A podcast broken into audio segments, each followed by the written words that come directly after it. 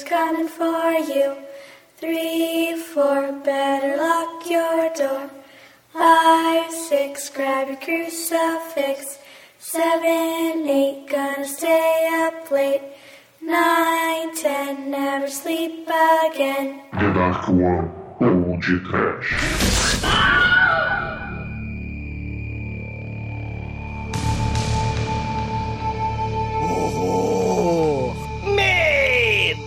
Desespero. Pânico. Eu sou Deus. Muito bem, começa agora mais um podcast. Eu sou o Bruno Guter, novelado está o Funilheiro dos Sonhos da The Dark One Productions. Douglas Freak, que é mais conhecido como Exumador. Sou eu meu. Vai matar adolescente da franquia Hora do Pesadelo. Sou eu meu. Vai mostrar sadismo do serial killer do mal derretido, sonho meu. Com a sua garra sinistra, sonho meu. Nas continuações caça-níqueis, o Fred Krueger se perdeu. O remake de Alma Fria só me traz melancolia, sonho meu. Sim, porra, acorda, ouvinte maldito. É meia-noite, o galo já cantou. Tá na hora do seu pior pesadelo começar no podcast de aniversário. Tenha medo do sonho meu virar realidade. Não acredite nos sonhos. Mas com Fred Krueger, o segredo é a personificação do medo das franquias slasher. Acorda, Demetrius, porra, não ronca não, senão o Fred vai te pegar. É, Douglas, medo é ver o que o Johnny Depp era e o que se tornou hoje em dia, né, não, ô Mike? A manicure do Fred deve ser cara pra caralho, né, Chico? Na verdade, é o ferreiro. Ó, Mike, vem cá, menininho, inocente. Vem cá, chupar um drafts dos meus sonhos. Ah, será esse o podcast dos meus sonhos? Cara, que diabos é isso, Chico? É a minha voz do Fred, porque... Pois é, meus caros amigos e ouvintes, estamos aqui reunidos para comemorar o aniversário de 7 anos do podcast, com um clássico do cinema de terror do mestre Wes Craven. Que vai até o 7, veja só, porque a gente escolhe bem. O Megalovax foda, a Hora do Pesadelo. Mas antes que o exumador caia do sono, vamos começar esse podcast. Cai no sono, vamos. Acorda, Demetrius! Porra, toma Red Bull! Caralho! Não dorme na gravação, não! Senão o Bruno vai te pegar! Eu? Porra! Eu sou mais bonitinho aqui, cara! Sou nazista, Hitler, porra! Não sou nada disso. Não sou nada disso. Tá. 1, 2, o Rô vai te pegar. 3, 4, o medo tá no chão. 5, 6, desespero que tomará. 7, 8, pânico petrifica. 9, 10, com sofrimento o ciclo termina.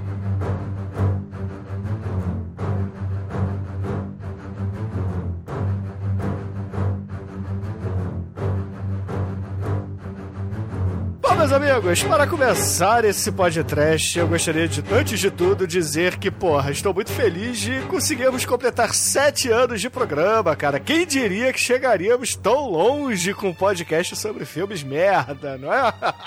Quanto tempo da nossa vida jogado fora fazendo essa merda, cara. Agora, Mate, multiplica o tempo que você gastou no podcast com o tempo que eu gastei, cara. Pois é, cara, eu tenho pena de você, eu não tô me... Ai, mas brincadeiras à parte, porque a gente faz o programa com o maior carinho possível. Poxa, eu tô muito feliz, cara. Muito feliz de estarmos aqui ainda fazendo programas. Por falar de Wes Craven, finalmente, de uma forma correta, né? Porque o único programa que fizemos dele no passado foi aquele de zumbis meia-boca, né? Pô, zumbis muito foda. Não diga isso. Filmaço. Mas aqui a gente vai falar de A Hora do Pesadelo, que é o clássico maior do nosso querido Wes Craven, né? Que, poxa, renovou, né? O Wes Craven sempre fez isso, né? Ele renovou o gênero slasher e continuou com ele até o início dos anos 90, e depois ele vai lá, quando o slasher tinha morrido de vez, ele faz o pânico e, pô, revitaliza isso de novo, né? Sim. O bacana é que o Wes Craven, ele revisita os temas, né? Se a gente pensar no Aniversário Macabro, né? Que a gente tem sadismo, tortura, né? Morte e, claro, papais vigilantes, né? Papais zelosos em nome da vingança que assassinam assassinos seriais. Isso vai ter no Aniversário Macabro. E ele vai revisitar isso com um slasher sobrenatural, né, cara? A gente fez aquele programa maneiríssimo lá do ABC Trash de Slasher, né? E o Wes Craven vai utilizar esse elemento sobrenatural no subgênero slasher, né? E vai pegar elementos aí psicológicos, psiquiátricos, né? A loucura, a insanidade, o pesadelo, o medo que se esconde no coração dos homens, né? E vai fazer um filme de slasher misturado com sonhos e pesadelos. Muito maneiro. E o mais legal, Douglas, que o vilão desse filme, no caso o Fred, ele ataca a pessoa durante o sonho. Que é na hora que a pessoa tá dormindo, é a hora mais que você tá mais vulnerável. Albite, eu discordo um pouquinho, cara. O momento que a gente tá mais vulnerável é quando a gente tá fazendo a higiene pós-banheiro. Esse é o momento que eu não gostaria de ser pego por ninguém. O momento mais vulnerável é o da cagada. Agora imagina, você tem uma cama que o Fred Krueger te puxa pela cama ou o Fred Krueger te puxa pela banheira. Agora imagina o Fred Krueger puxando pelo vaso. Eu acho que é aquele filme do Monstrude, né? Que é o cara que vira um monte de bosta que sai da privada, né?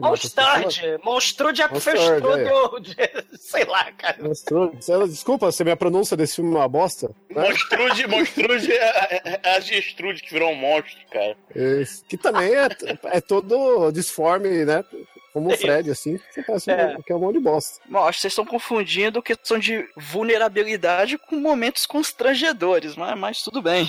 E tem até naquele remake de qualidade duvidosa, que eles até, pelo que eu me lembro, né, que eu só vi na época, eu não revi depois, mas pelo que eu me lembro, eles até dão um pouco de ênfase nessa questão de a pessoa tá desesperada pra não dormir e fica naquela coisa de, caramba, eu não posso dormir, senão vai me matar. Então eu acho até é um dos pontos positivos, um dos poucos pontos positivos do remake, que ele dá uma ênfase nessa questão da pessoa desesperada pra não dormir, que até tem no filme original também, mas é uma coisa... Talvez é o ponto forte do Fred, né? Essa questão que ele aproveita quando a pessoa dorme pra atacar. Isso é muito foda.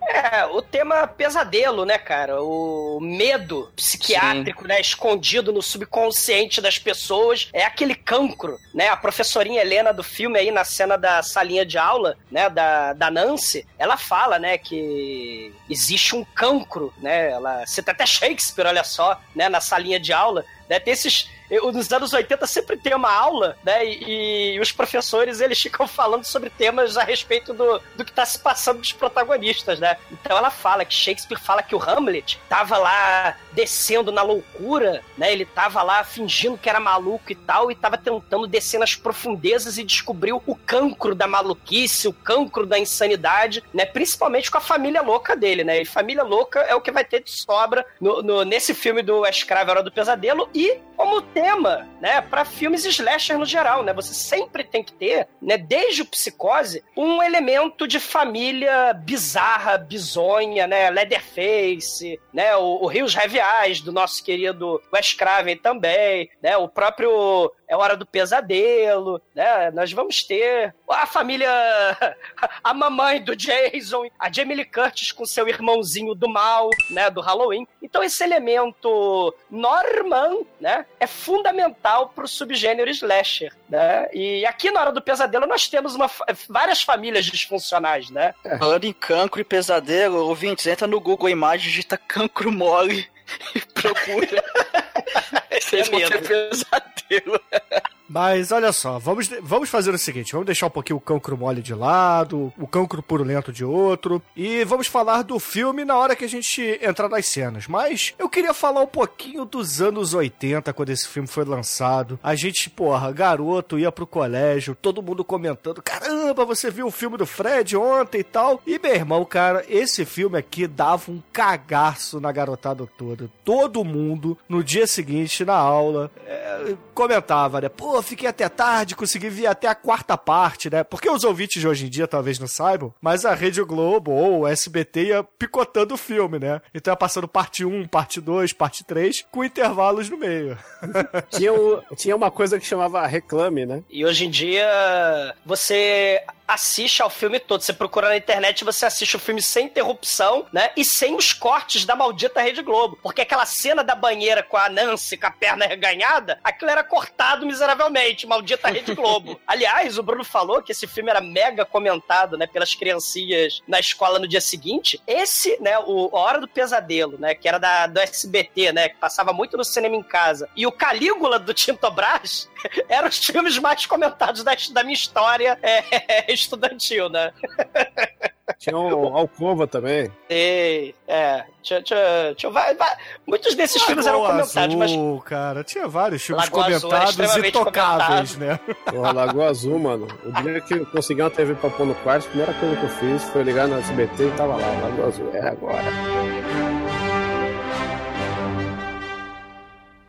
Se a gente pensar aí nesse lado sexual, né, dos slashers, né, o Fred Krueger, ele vai ter esse elemento também, né? A gente tem a Final Girl, que ela não pode fazer sexo, aquele elemento que a gente já discutiu, né, no podcast de filmes slasher. E aqui a Final Girl, a gente achava primeiramente que seria uma, mas ela não é, né? O escravo, ele confunde as pessoas. A Final Girl é a Nancy, né, no final das contas. Sim. Ela é badass mesmo, mas tem várias cenas aí sexuais, né? Tem aqueles elementos fálicos, né? A faca que penetra e tal, né? Porra, o Hora do Pesadelo 2, cara, é um filme gay, né, cara? Tem a cena do vestiário que como é que chama? O técnico, o professor de educação física do moleque, ele é amarrado, né? Ele tá com roupa de couro, ele é amarrado com aquelas cordas de pular corda, e aí ele tá todo laçadomaso, né? Amarrado, aí o Fred Krueger pega uma toalha e bate na bunda dele, né? E penetra ele, e ele mesmo penetra o molequinho, né? O moleque, inclusive, era gay na vida real e fez um documentário chamado Scream Queen, né? My Nightmare on Elm Street, né? Que nos anos 80 você tinha essa coisa do homoerotismo dos filmes, né? A gente pode falar do Comando pra Matar, do filme do Dolph Lundgren com o Brandon Lee, esses filmes com temática escondida, né, da baitolice. Mas o moleque do 2, cara, ele é um filme gay, né? Se vocês procuram o subtexto aí, né, do Fred Krueger penetrando as pessoas, né? E a própria questão da Final Girl também, né? O inconsciente, né? O pesadelo, né? Esses medos que a gente tem, né? O medo de ficar pelado em público, o medo de, sei lá, de correr e nunca conseguir chegar no lugar onde você vai chegar, né? O medo dos pais não te respeitarem, né? De você cair em queda livre, né? Tem vários elementos aí do pesadelo, né? Que o escravo vai utilizar ao longo de né, ao longo do primeiro filme, né? Os outros filmes vão tentar fazer também, mas o primeiro filme é que é... O primeiro e terceiro filme, né? Que são foda, na minha opinião, né? Eles vão usar essas temáticas aí de forma mais elaborada, né? E é importante a gente dizer aqui que apenas A Hora do Pesadelo original, esse filme de hoje que vamos falar, tem o aval do Wes Craven, né? O resto não foi ele que dirigiu e tampouco aceitou, né? Tem o filme do final, do meados dos anos 90, que ele fez, né, depois, né, mais de 10 anos depois, ele vai fazer um filme metalinguístico megalovax foda, que não é um filme slasher, né, mas ele vai colocar o Robert Englund, né, que é o icônico Fred Krueger, vai colocar a Final Girl, né, aquele é o novo pesadelo, né, o retorno do Fred. Exatamente, né, vai ter a Heather Langenkamp, como ela mesma, o Wes Craven vai aparecer no filme, né, não é um filme slasher propriamente dito, mas tem uma parada assim, horror metalinguística, né? Onde existe uma espécie de espírito do mal ao longo das eras, né? Que vai fazendo parte da história da humanidade e vai penetrando no inconsciente até ele querer penetrar na realidade como... e dominar a realidade, né? Então, nesse filme, né, do metalinguístico aí do Wes Craven, o Fred Krueger é uma espécie de espírito do mal. Cara, o que eu acho legal desse o retorno do Fred aí que o Exumador citou é que tem um determinado momento do filme que que o espírito do mal, né, vai dar uma entrevista e tem uma galera lá na arquibancada do programa de televisão, porra, com cartazes, um monte de gente fazendo cosplay de Fred Krueger. Todo mundo assim, ah, volte, Fred. Mais ou menos como o lance que a galera lá nos Estados Unidos tem com Elvis Presley, que vai a galera fantasiada dizendo que o Elvis está vivo, Elvis não morreu. Eu etc. diria mais, Bruno. Eu diria que seria essa idolatria aos seres do mal, tipo Charles Manson, né? Se a gente pensar no Mickey Mallory, né, do Assassinos por Natureza, onde tem aquela brincadeira do Oliver Stone lá com a idolatria cega dos Estados Unidos, né, pelos ídolos da violência, eu acho que é mais por aí, porque o filme, esse filme, ele mexe com uma parada interessante, né, dos anos 80, era Reagan, né, que a gente falou um pouquinho lá no programa dos Slasher, né, mas a classe média lá dos Estados Unidos, da era Reagan, tinha medo, né, dos estrangeiros, tinha medo de tudo aquilo que ameaçasse o modo de vida americano. Então a gente vai ter uma parada muito bizarra, né, no filme, principalmente na Hora do Pesadelo, mas também com o Charles Bronson lá com o Desejo de Matar, onde você tem a questão do vigilantismo. Se a gente pensar em Hora do Pesadelo, né, e a próprio Aniversário Macabro, e claro, no Desejo de Matar, onde Charles Bronson mata os estupradores de toda a sua família, e o próprio John Matrix lá do Comando para Matar, onde Schwarzenegger explode todo mundo que roubaram a Alissa Milano, os papais todos, a família toda, né? No caso, as famílias de Elm Street flambam até a morte um criminoso. É a questão do vigilantismo na era Reagan. É o medo da ameaça o modo de vida americano sendo ameaçado, né? E aí os adultos não acreditam no sistema, né? E tomam a justiça nas próprias mãos, né? É a questão da vingança, né? A defesa pela propriedade privada, a defesa das famílias. Mas, e como a gente vai descobrir nesse filme, os adultos, inclusive, vão guardar relíquias dos assassinos seriais que eles flambam até a morte. This is God. Antes da gente entrar nas cenas do filme, eu gostaria de citar duas coisas aqui. Nos anos 80, eu tive um álbum de figurinhas de slashers. Era uma coisa muito foda para crianças colecionar, né? Tripas e cenas do Jason e do Fred Krueger. Nessa época tinha a gangue do lixo, a galera não sabia viver, né, mano? Aliás, o Hora do Pesadelo 4 ou 5 tem a geladeira diabólica da gangue do lixo, né? Você lembra? Tem a cena da geladeira. Aliás, eu vou aproveitar o golpe de oportunidade pra começar a campanha Gangue do Lixo, o filme no podcast, hein?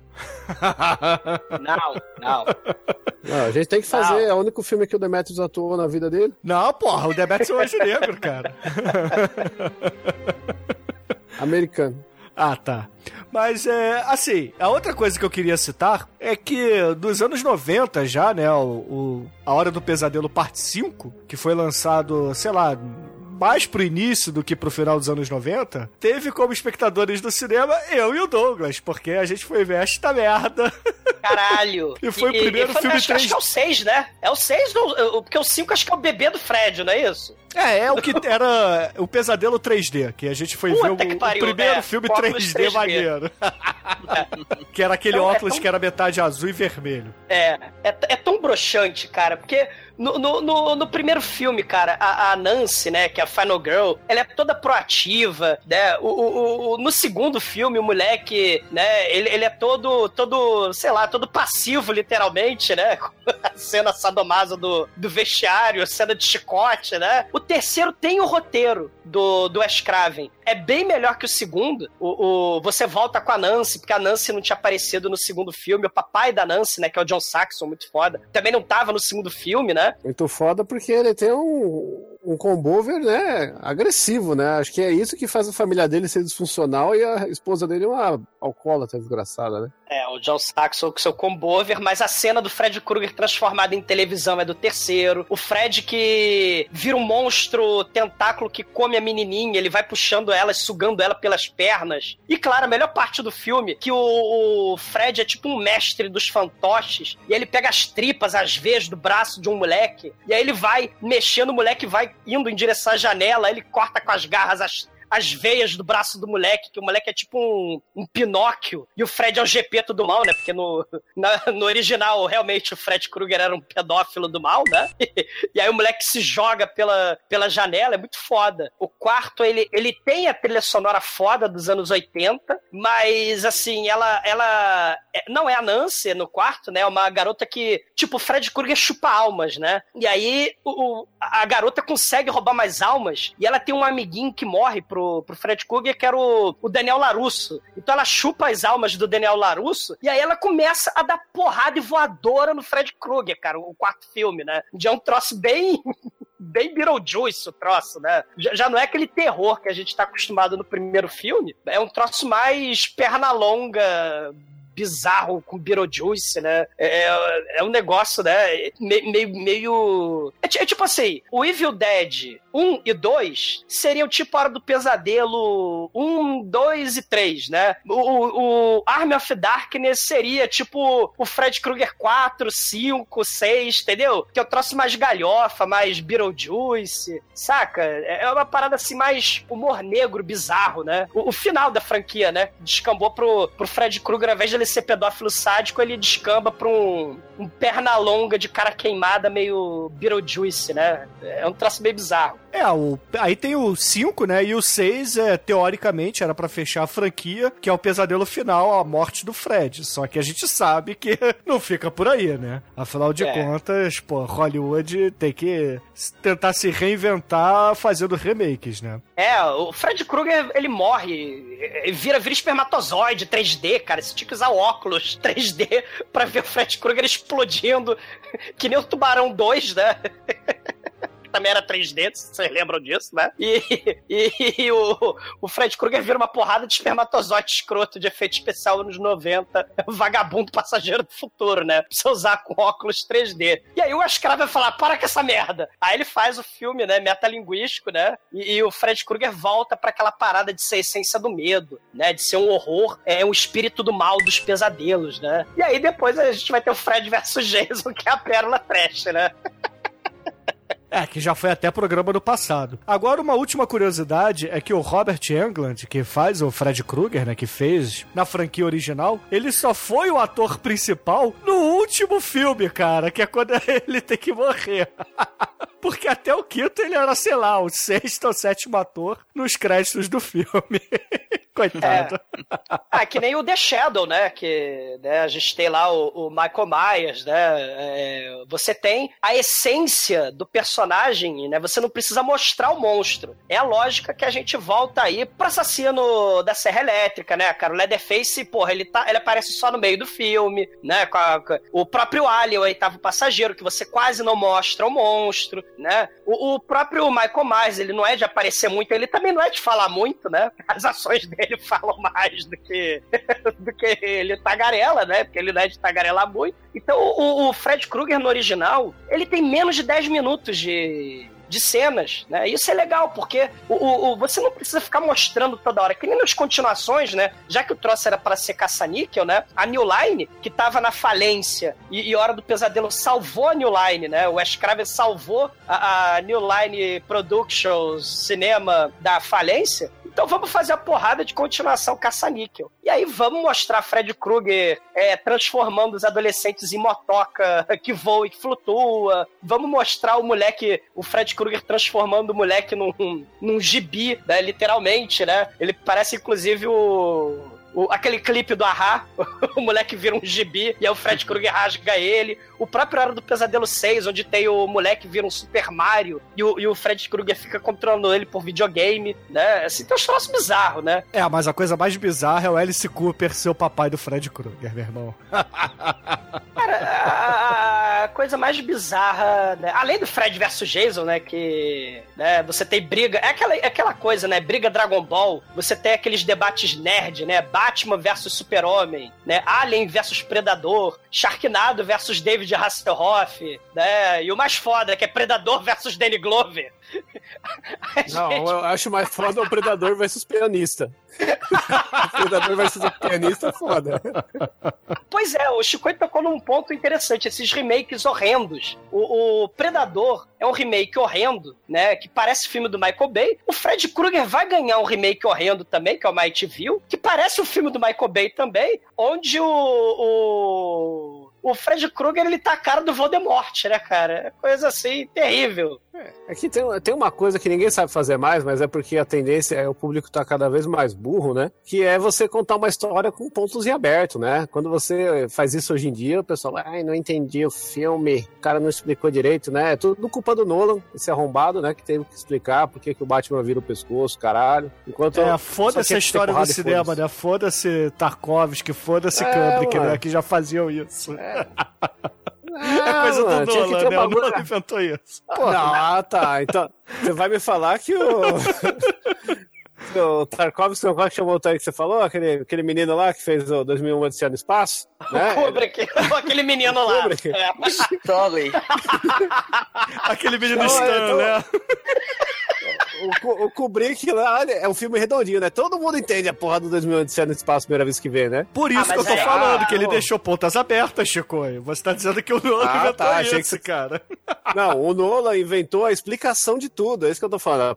Depois do Nolan, tudo tem que ser no mundo real. Veja só, agora isso pode existir porque tem explicação, né? Aí o remake do coisa sofre com isso, né? Que ele vai explicar por que ele é um maldito pedófilo, que a mãe dele foi estuprada e sei lá o que mais. Cara, é assim, você tem que explicar tudinho. É que nem o remake horroroso, bizonho da Carrie, né? Ele tem aquela cara de Voldemort que você criticou porque eles quiseram fazer uma pessoa queimada real. Fred Krueger sem nariz é Fred Krueger sem personalidade. Nariz é tudo na vida de uma pessoa. E tem o Fred Krueger é o cara de pizza, de música pizza, né? É muito mais foda, né? Todo mundo sabe disso. Mas é só essas merdas de remakes aí que não tem imaginação.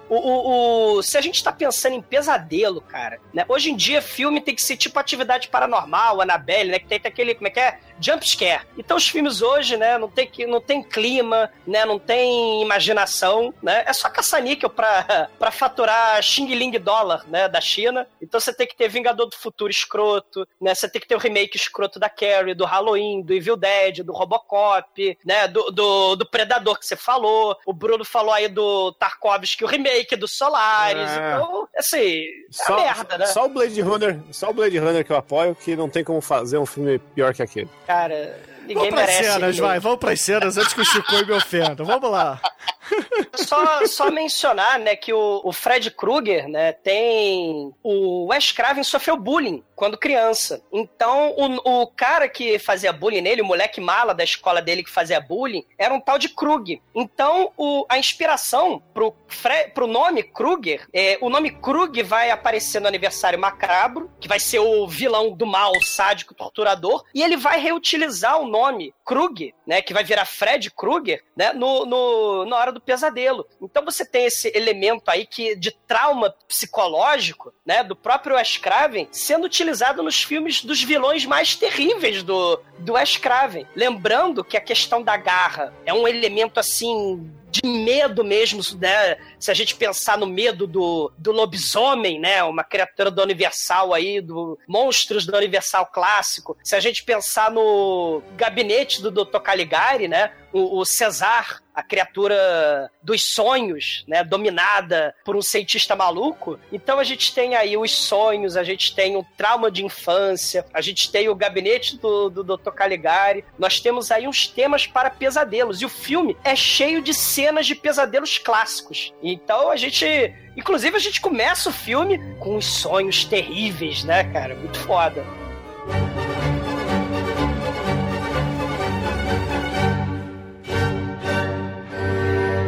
TDOP.com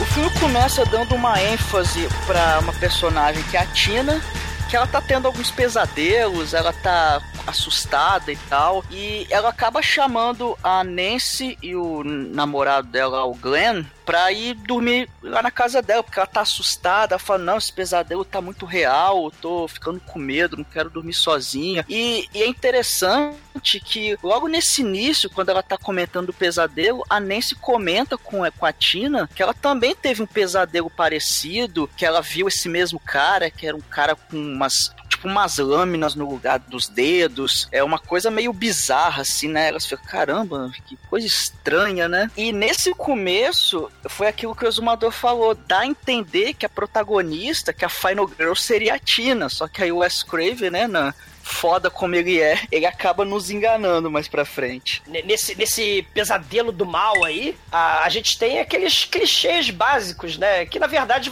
é um clima meio Total Eclipse of the Heart, né?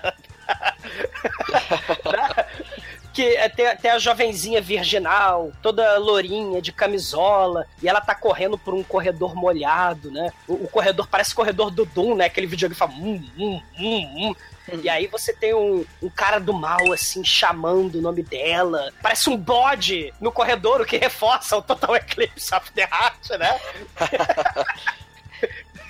Tem a caldeira, né? E aí dentro da caldeira de um porão maligno do mal, né? Tem um pedófilo sinistro fazendo uma garra do mal com luvas de jardineiro e facas, né? E aí tem lençóis, né? Remetendo aí ao The Mangler, a máquina de lavar assassina endemoniada, que Robert Englund vai fazer parte desse filme. Né?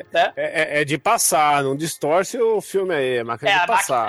Máquina industrial de passar e... Isso. Do Toby Hooper aí, ó, que a gente não tem mais como matar. É, que já morreu, ele é cadáver, né? A garota tava lá entre os lençóis, e aí, do nada, as garras do mal cortam lençóis e a Tina sai correndo, e aí o bode faz bé. Oh, meu Deus, ela vai morrer, parece um ritual satânico do mal dentro da caldeira. E aí, tudo não passou de um sonho. Ela tá com a camisola toda rasgada, ela abraça o crucifixo do exorcista, né, da Regan. A mamãe estúpida dela perguntou se tá tudo bem. Ela, não, está tudo bem, mamãe. Foi um sonho. E aí ela vai, né, transar com o namorado tarado minoria étnica cubano dela, né? E tem a musiquinha de pular corda, né, que é muito foda. Que o Bruno sabe de cor até hoje, né, Bruno?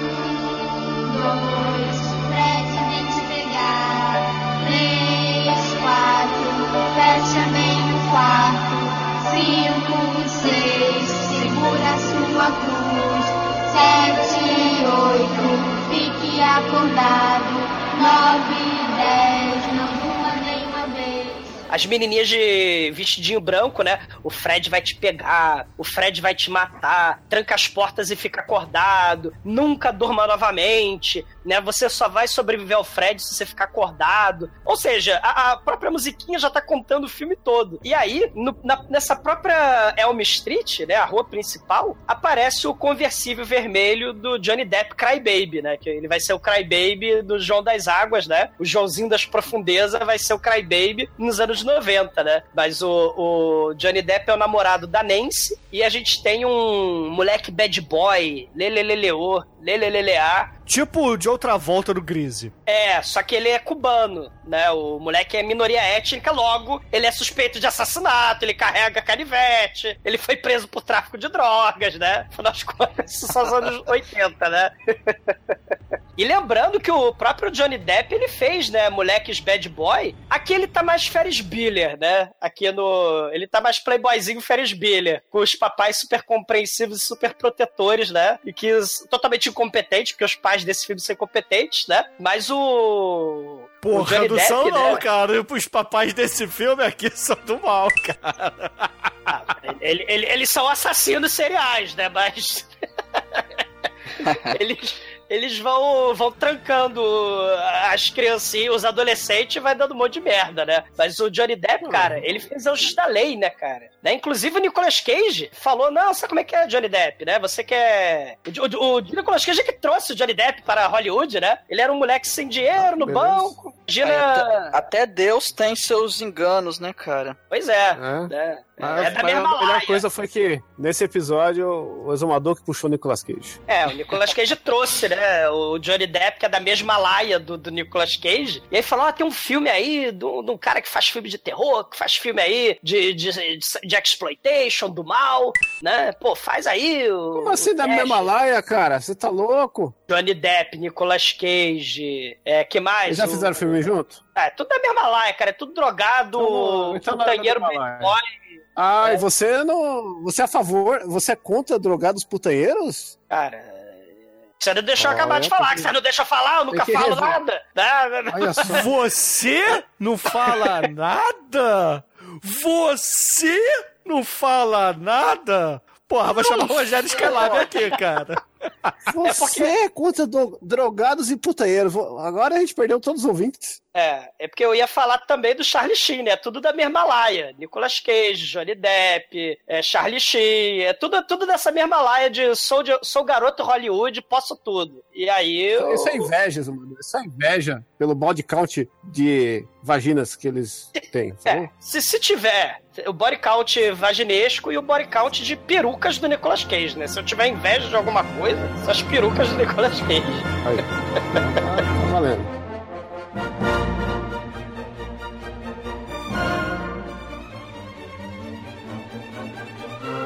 A Tina, ela chamou a Tina, a lourinha, né, Louraça Beelzebub virginal, chamou a Nancy e o Johnny Depp pra casa dela, né? A mãe da Tina viajou com o amante dela, né? Olha aí a questão do divórcio, famílias disfuncionais dos anos 80. E a mãe do Johnny Depp acha que ele tá na casa do primo dele, lá do lado do aeroporto. E a Tina toda preocupada com os pesadelos, né? Aí a Nancy fala que teve sonho também. Principalmente aquele barulho de faca arranhando a lousa, né?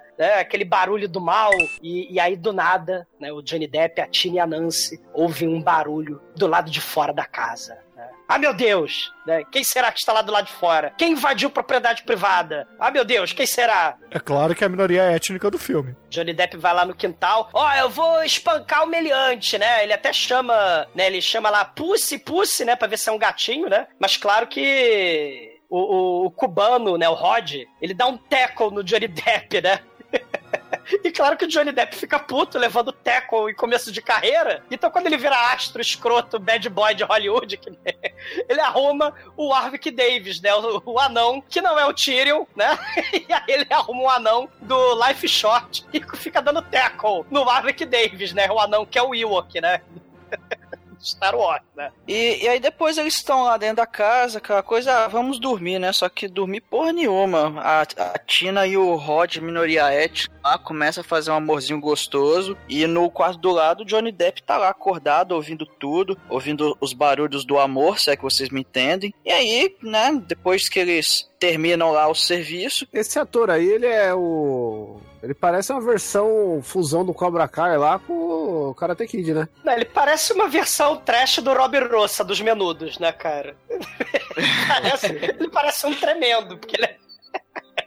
E aí, cara, tem a primeira morte do filme. Mas, Almighty, você sabe por que tem a primeira morte do filme, né? Afinal de contas, como a gente tá no slasher, todo adolescente que trepa morre. Exatamente. Só que, ao mesmo tempo que tem essa cena de sexo animal, tem uma cena megalovax foda, que a Nancy, que tá dormindo no quarto da Tina, o Rob Roça e a Tina estão fazendo sexo animal na cama da mamãe deles, né? Dela, né? E a Nancy tá dormindo no quarto da Tina. E aí tem uma cena megalovax foda de efeito especial, que a cruz...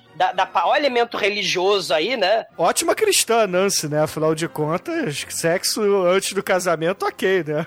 Cara, é hipocrisia, né? Da sociedade americana, né? A hipocrisia bateu longe, né? Bateu fundo aí, né? Porque a cruz cai em cima da Nancy e ela, caramba, o que está acontecendo? Tem alguma coisa errada. E ela volta a dormir. Tem, assim, uma cena foda que o Wes Craven, né? O cara do efeito especial também, botou um tecido de lycra na parede, esticado, e aí o Robert Englund Cage mete a cara de feiosa dele e as mãos dele, assim, como se ele estivesse saindo da parede. É um efeito especial foda, mega eficiente, mas ao mesmo tempo simples. E dá aquele ar de sonho, de pesadelo. Tipo também outro filme de baixo orçamento, né? Que é o Fantasma, que já foi podcast também. Então a gente tem esses filmes de baixo orçamento de... Será que é a realidade, né? E Fantasma é o filme anterior, mas a gente tem aí também Hora do Pesadelo com esses efeitos simples aí, né, cara? E também ele remetendo aí a cruz, né? Da Regan, do Exorcista, né? Também aí, com garotinhas virginais. Só que infelizmente o Escrava não põe a menininha virginal endemoniada enfiando o crucifixo na vagina. Não tem. E essa. A música do Fred também, o Five Six. É verdade. Hold your crucifix, cara. Hell yeah. E, pô, esse efeito da parede de lycra aí é bem clássico também do filme. É igual você falou, é simples, mas é muito foda. E no 2, né, no Fred 2, o Fred faz esse mesmo efeito especial, só que saindo da barriga do Candango. Vocês lembram disso? Ah, isso aí é muito foda, que é o elemento body horror. Lembrando que Videodrome é de 80. Então, esse elemento body horror e science... Afinal de contas, será que a Nancy é maluca? Será que não é? Será que tudo não passou de um sonho? Será que tudo não é na cabeça dela? Então esse elemento body horror vai aparecer no 2. E tem uma menina, se eu não tô enganado, é no 4, que ela vai virar uma Brandon Mosca. Tem o Hora do Pesadelo 4, que tem a geladeira diabólica da Turma do Lixo. Tem uma menina que vira uma mosca também, que é um body horror Cronenberg aí, né? Então olha aí os anos 80, né? Cronenberg, né? O Exorcista, né? Fantasma, olha aí, né? O próprio Jason, né? O Leatherface e o Aniversário Macabro mesmo do Wes Craven, né? Olha aí, né? Os elementos aí que a Hora do Pesadelo tá bebendo na fonte, né? E aí tem a cena de morte propriamente dita, que é muito foda, cara. A Tina começa a se debater, aí o Rod olha assim, pô, Tina, o que tá acontecendo? Você tá bem? Aí ela começa a se debater, daqui a pouco abre abre 4 rasgos, assim, na barriga dela, ela começa a se contorcer, daqui a pouco ela começa a flutuar, é jogada na parede, jogada no teto, vai se arrastando no teto, vai se arrastando no chão, vai se arrastando na cama, e vai ensanguentando tudo, e daqui a pouco ela cai morta ali, com o quarto todo ensanguentado, e o Rod, assim, que porra que tá acontecendo aqui, cara? A mulher, assim, se dilacerando na frente dele, voando, e caralho, o que tá acontecendo? Ele berrando, né? Ele vê a barriga dela abrir, mano. Sim, um efeito foda, cara. Isso é bacana, porque essa é a parte onde a realidade e o mundo do terror, do mal, se misturam. Porque o bacana da Hora do Pesadelo é que as mortes slash são dadas, né?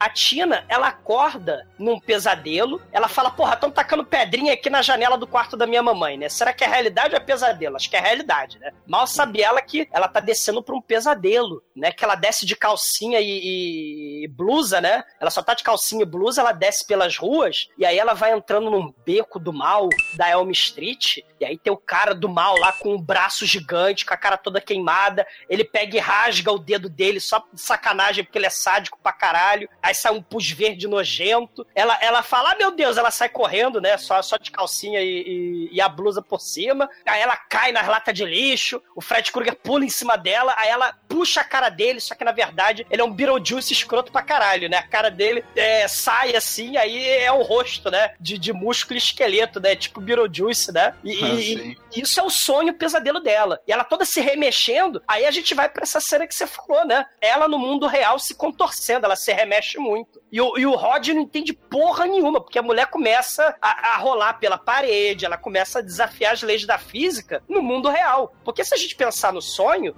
dentro de um sonho, não existe lei da física, né? Você, dentro de um sonho, você grita, as pessoas não te ouvem, você cai para sempre, você tenta tá dirigindo, sei lá, aí você tenta virar à esquerda, nunca consegue, você sempre tem que andar, o corredor ele é infinito. As leis da física não funcionam no mundo dos sonhos, né? Mas no mundo real, porra, o Rod tá olhando que porra é essa? E aí a Tina fazendo aquele clipe lá do Lionel Richie, Dance on the Ceiling, né? Que é muito foda. É, a perspectiva inverte pra filmar a cena, né? Então é só um truque de perspectiva muito foda. E é um efeito, assim, simples mais uma vez, mas, porra, é megalovax foda, né, cara? E claro, é muito. Sangue pra cacete. E aí a Nancy e o Johnny Depp estão lá, caramba, o que tá acontecendo? Eles vão lá pro quarto pra ver o que tá acontecendo, só que aí eles veem a Tina lá destroçada no chão e a janela aberta e o Rod não tá lá. Aí que eles deduzem? A princípio é para quem não viu tudo acontecer, tudo leva a crer que foi o Rod que matou ela e tal. Tanto é que depois a polícia vai atrás dele e prende ele, que ele é o principal suspeito, que era ele que estava no quarto. E, enfim, ele acaba sendo preso, acusado do assassinato dela. É, ele é preso porque, tipo assim, na noite do assassinato da Tina, né, o Rod vira suspeito número 1, né? E aí a gente descobre que o papai xerife da cidade é nada mais, nada menos que o papai da Nancy. Isso. Né? E aí a Nancy, no dia seguinte, ô, mamãe querida, eu vou para a escola, mas filha, a sua melhor amiga acabou de ser assassinada pelo namorado, é um perigo você sair à solta por Elm Street até a escola. Aí ela fala, não, mamãe, eu vou dormir na sala da biblioteca, vou dormir na sala de aula. E aí, caralho, né, ela vai pra escola no dia seguinte, mostrando aí a incompetência dos pais, né, e aí a Nancy vê de relance, que nem no Halloween original, do João Carpinteiro, um ser do mal escondido atrás de um pé de moranguinho. Ela olha assim, tá o Robert Englund, o Fred, de óculos escuros e jaqueta preta. Será que é um sonho? Era o ET Bilu. Era o ET Bilu, né? Horror. E aí aparece do nada o Robin Souza lá e puxa ela pro meio do mato e fala assim, me ajuda, me ajuda, me ajuda. E aí a gente descobre que o John Saxon, papai da Nancy, fez a emboscada, usou a filha como isca e prende o menino. Acha um canivete, né? Fala, ela foi toda rasgada com esse canivete aqui, né? Porque o Rod é do mal, né? Ele traficava drogas, comia menininhas e tinha canivetes, né, que ameaçava o Johnny Depp. E a Nancy fica triste e melancólica, né, e ela vai pra escola. E aí na escola tem, né, a professora Helena, né, explicando Shakespeare, ilusões da natureza, a natureza humana é podre, a mente humana sempre esconde algo, o cancro do mal, né, nunca google o cancro do mal, porque pode dar pesadelo, né, segundo o Almighty. E aí o Hamlet do Shakespeare é igual um coveiro que sempre vai querendo investigar e exumar e descobrir a verdade, né. E aí os alunos estão lá lendo Shakespeare, né, estão lendo a história de Júlio César também, que foi morto pelo Brutus, né, e aí a Nancy, claro, dorme, né, porque ela é uma adolescente numa sala de aula, e ela dorme, e aí ela acorda, né, ou será que ela está dentro de um sonho? Aí ela vê a Tina pelada dentro de um saco plástico transparente, toda ensanguentada, chamando por ela dentro da sala de aula, né. Caralho, cara, isso é muito foda. E, cara, a Nancy... Aí é total Eclipse of the Heart total, cara. Turn around... Aí a Nancy...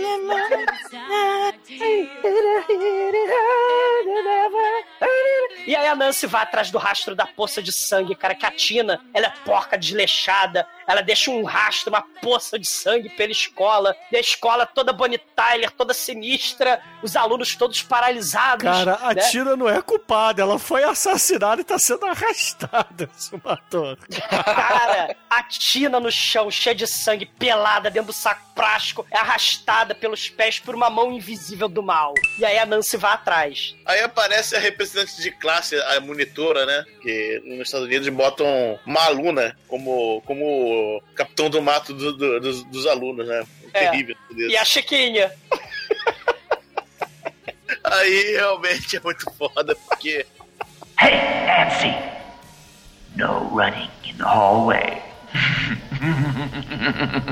Caralho, que troço foda. Que é uma mulher muito monstruosa. Não sei se a mulher se é um traveco aquele troço, cara. Que é a cara da Chiquinha, né?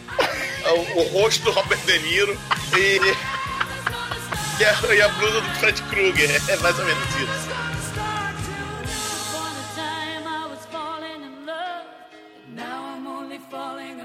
And I need you now tonight. Ah, é muito foda, cara. É Demetrius, muito bom. Tem um negócio muito foda, que o Wes Craven não vai fazer só um filme slasher, né, mundano, né? A garota, a Nancy, ela vai descendo, e a gente sempre olha, isso é proposital nos filmes de terror, né? Quando a gente vai descendo pra um porão, né, a gente vai descendo, o porão é escuro, o porão são as profundezas, então imagina se que ela tá descendo lá pros medos escuros, escondidos, profundos, né? Então ela vai descendo pro porão da escola, que inclusive tem a placa alunos malditos não ultrapassem, né? Esses adolescentes intrometidos, favor não ultrapassar. Porque quanto mais profundo você vai descendo, mais foda, mais difícil é você escapar do pesadelo, né? Isso. Né? E do nada, a escola Total Eclipse of the Heart tem uma porta que abre pra caldeira do mal, né? Depois a gente vai saber que o Freddy Krueger, antes de ser o... na verdade, ele nunca deixou de ser o Freddy Krueger, né? Ele, antes de ser uma entidade do mal, ele era o cara que tomava conta das caldeiras. Só que, parece que ela entrou num submarino russo, né? Que é uma caldeira muito grande. E ela entrando lá, tá lá o Fred, minha filha, vem cá. Aí ele vai e mostra o peitinho pra ela, aqui minha tetinha. Corta assim, ó, a pele do lado da tetinha dele, eles têm um monte de bigato caindo. Ela, ai, não, socorro. E vai correndo. E tem a famosa cena, que essa cena é a cena que determina um grande paradoxo da mitologia do Fred Krueger, que é a cena da linguinha, né? Porque ele já chega lá metendo a linguinha, vem cá, minha filha. E aquela boquinha de velho, né, chupando mexerica, fazendo aquela linguinha do sexo. Caspar a balinha! Vem cá! Mostrando a linguinha assim, ó. Vem cá que eu vou... Vem cá, meu amendoim! Vem cá que eu vou lamber esse... Eu não sei se eu falo isso, que eu posso soar muito com isso. Vem cá que eu tô afim de dar uma lambida nessa tua carne mijada aí. E aí a gente já tem no primeiro filme o Fred galhofeiro, mano. Porque essa cena é galhofa e depois vai ter outra cena de linguinha que mostra que, ao contrário do que o Wes Craven falava, não, que é um bagulho sério, já tem uma zoeirinha aí. E aí ela fica horrorizada, né? E ela vê um cano quente lá e fala, quer saber, eu vou me queimar aqui pra ver se eu acordo, que é tudo um sonho. E ela enfia o braço no cano quente e realmente ela acorda gritando no meio da sala de aula, assustando todo mundo. Caralho, que porra é essa, filha? Você tá louca? E ela já fala, vou sair daqui, que se for da escola, vou voltar pra casa, eu não sei o que quero da vida, não posso dormir, vai nos fuder que essa aula tá chata, o cara tá falando Shakespeare aí, quem liga pra porra do Shakespeare, velho? Shakespeare é um arrombado. Só que aí ela fala que vai pra casa e não vai pra casa porra nenhuma, ela vai lá pra cadeia trocar ideia lá com o menino da Savage Show lá. Com o Rob Souza dos Menudos. Eu ia falar o Fez, né? Ele é uma mistura do Fez com o Kelso, né? Ele é o Rob Souza dos Menudos, cara. E aí ele revela pra ela que eu tô pagando que eu sou homem, mas eu era machista, porque eu vou contar uma coisa pra você, homem também sonha, isso não é só coisa de mulherzinha, né? Um homem também chora. Viva Pablo! Viva Pablo, cara! O homem também morre, também mata! Inclusive, minha filha, eu tive o sonho com esse mano aí, desses dedinhos aí de faquinha de cortar manteiga. E ele veio pra mim, ela, ai caralho, você também, fudeu. Vou pra casa tomar um banho pra relaxar, né? Cara, essa cena é foda, Chicoio. E já corta, né? O legal, um grande mérito desse filme, que não existe isso tão bem hoje em dia, é que ele é um filme que não dá tempo pra você cansar, cara. Os cortes dele são rápidos e vão pro lugar certo. Porque a gente tem um diretor de qualidade no filme, né, Chicoio? Só por isso. A gente só fica fazendo filme merda no podcast. Não, pô, nessa época a também... A gente não tem o Frank Miller dirigindo, né, Chicoio? Mas o Spirit não tem nenhuma cena de barriga. Ao contrário de um filme de 86 chamado Blade Runner, que nem porra, né? Vai tomar teu cu, porra. Totalmente inconsistente. Ô Chicoio, né? Qual cama assassina é melhor? A cama assassina do Fred Krueger ou a cama assassina do Cama Assassina? Olha, nesse quesito, assim, ó, vamos lá, vamos fazer. A cena é a seguinte. Ela está deitadinha na banheira, né? E a mãe dela vai bater na porta. Minha filha, não dorme na banheira. Um monte de famoso já morreu assim, afogado. Que dá pra morrer afogado. Você tá com muito sono, é foda, tal. Ah, mãe, não enche o saco, tal. E o que acontece a partir do momento que ela fala, a mãe não enche o saco, né? Ela dorme. Não, ela não só dorme, ela dorme com as pernas reganhadas, né? E a Globo maldita corta essa cena, né? No reclame do Plim Plim. Ela SBT, não aparece nada, né? Não tem peitinho, não tem porra nenhuma. Ou seja, não tinha por que a porra da Rede Globo cortar, cara. Era o SBT, não era a Rede Globo, mas tem um peitinho de longe na água no escuro, mano. Aquilo lá é o suficiente nos anos 80 pra garotada, Chicoio. Porra, a Lagoa Azul embaixo d'água, cara. Mas era de dia, é claro, mano. Lembra da Lagoa azul, que o sol brilhava de contraplongento, caralho. Você tinha de baixo pra cima a merda da luz do sol. Não dava pra ver a Brookshield pelada. Não, e assim, não. O Fred era uma parada meio contraditória que você tinha cagaço de ver, mas, porra, ao mesmo tempo você queria bater na papunheta, né? Então... Né? Aí era foda você bater uma punheta com aquela luvinha que você comprou do Fred Krueger, né? Talvez por isso que muitos masoquistas tenham nascido, né? Né? Ah, já pensou o Fred Krueger bater uma punheta? Ele ia fazer igual aquela cena lá que ele corta o dedo dele, né? Ele, ó, minha filha, cá, ele aperta e já faz as rodelas da linguiça. Isso é engraçado. Tem que ter essa parada de polêmica. 5 contra 1 é sacanagem com o Pepperoni do Fred Krueger. A cena é muito legal porque ela tem o jogo da edição, né? A mágica da edição do cinema, que mostra a banheira por dentro, porque na verdade ela é um oceano, né? Tal qual o Djavan diria. E ela fica lá se afogando. Ela é Djavan! É. Nós estamos clássicos. Hoje é um episódio de aniversário, é só clássico, né, cara? É, Maria Bethânia na abertura. É, não, a gente tá romântico aqui, né? 7 aninhos, é foda. Mas, meu, é uma cena muito bem feita, que não tem efeito nem nada, é só corte, edição, ela lá estribuchando na água, sendo puxada pelo Fred, a luva dele saindo, pegando ela, que é a cena mais icônica, acho que, da filmografia inteira. Do seu Fredinho, mas legal. Ela consegue fugir. A luva do Fred sai numa posição ginecológica. Sim. É, o bacana, né? Outro medo do mal. Ela pela Xana, né? Ela pelos cabelos da Xana, porque nessa época aí, né? Outro medo do mal, né? Você numa posição vulnerável, né? E aí os seres das profundezas do mal vão atacar você numa posição vulnerável, no caso, a posição ginecológica da Nancy, dentro da banheira, e aí a mamãe, né, arromba a porta com arame, o Fred, por algum motivo misterioso, desiste de matar a Nancy, porque ele tem esse modus operandi de puxar as pessoas, né? Onde elas estão numa posição vulnerável, seja a banheira, seja a cama assassina, seja o vaso sanitário que não teve, mas... Né, mas assim, a cama assassina tem o próprio que ela realmente mata, né? O Fred, nessa hora, ele não mata, então ponto pra cama assassina, infelizmente. Não queria admitir isso, mas, né? Viva a cama assassina, né? Então que vai se fuder, né?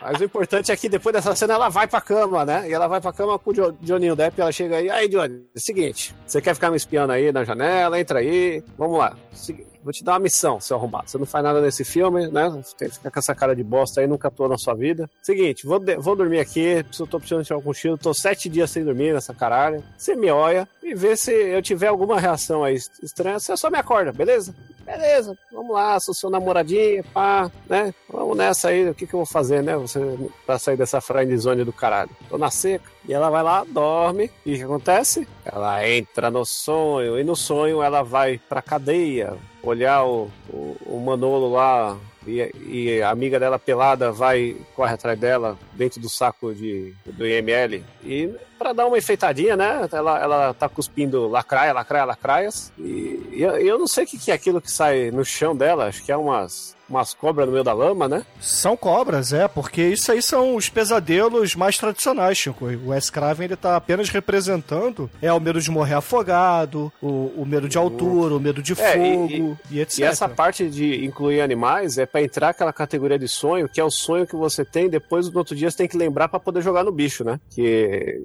são os vermes malditos, tipo as aranhas e as cobras do velho caixão, as candidatas da noiva do Mujica, do José Fel, elas pafam pelas... Não, mas ó, isso o jogo do bicho é coisa séria com sonho, cara. O jogo do bicho veio dos sonhos, né? Tá aí, aliás, o maior estudioso de sonhos que já teve no Brasil é Pedro de Lara, que fez vários livros aí sobre a ciência de estudar os sonhos pra depois você poder jogar no bicho. Então, recomendo a todos. E que já é cadáver há vários anos. Né? Então, podemos... É morte fria esse podcast, né? Tem alguns aí pra morrer, né? Tem Johnny Depp, Robert Englund... É. Não, agora que você falou, não é mais morte free, veja só. Aí fudeu. É.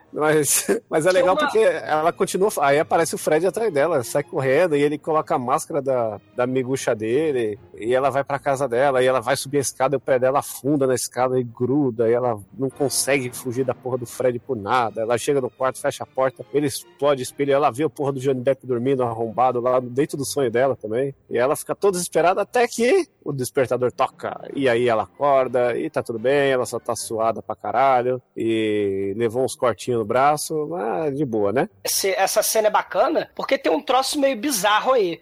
O plano da nossa amiga Nancy é o seguinte, ela e o Johnny Depp vão entrar no sonho dela e eles fazem isso porque eles são, sei lá, eles são médiums transcendentais do LSD, Timothy Leary dos anos 70, bicho, né? Que eles têm o poder de entrar nos próprios sonhos, né? Então, assim, o Johnny Depp, né? A Nancy, quando entra no sonho, ela fala, você tá aí, Johnny Depp? Aí aparece o Johnny Depp, atrás do pé de moranguinho, tá aqui, não sei o quê. Aí, caralho, né? Tipo, né?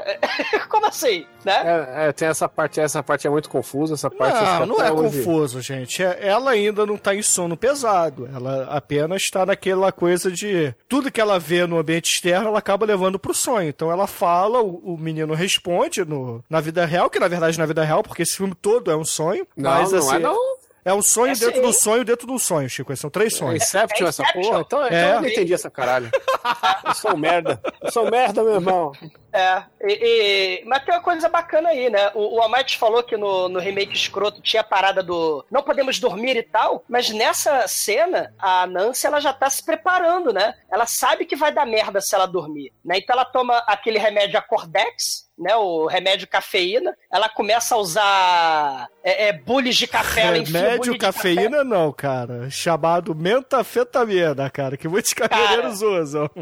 Ela usa cocaína, ela cheira bolinha, tudo. Ela... cara. Toma Red Bull, toma café. Ela tem, em vez de ter piniquinho embaixo da cama, ela tem bule de café embaixo da cama pra não dormir. E o interessante é isso, né? O café é aquela parada de ficar ligadão nos anos 80, né? Aquela geração Yuppie que cheirava cocaína e tal. Mas a mamãe, né? Não, filha. Toma esse leitinho morno aqui, vai dormir, filhinha. Ela, não. Eu quero ficar acordada com a metanfetamina, com a Cordex do mal, né? Com a Red Bull que me dá asa e tal. E ela, inclusive, ela vai assistir o Evil Dead do Sam Raimi, né, pra ficar acordada. E é uma parada maneira essa história. Eu não sei se vocês conhecem essa história, mas o Wes Craven, ele no Rios Reviais, ele botou um pôster rasgado do Tubarão, porque ele falou, não, o Rios Reviais é um filme foda, mais assustador que o Tubarão. Aí o Sam Raimi olhou aquilo ali, né, e pegou um pôster do Rios Reviais e botou lá no porão da cabana do Evil Dead, lá do Necronomicon, né. Botou um pôster rasgado do Rios Reviais, né? Aí o Wes Craven falou, essa, Raimi? Aí ele pegou e botou o filme do Evil Dead pra ficar... pra Nancy não tentar dormir, né? Só que ela acaba dormindo. Aí no Evil Dead 2, o Sam Raimi falou, Wes Craven? Ele pegou a luva do Fred Krueger e botou lá naquela cabana de jardinagem que ele tira a pá de decapitar a noiva dele, né?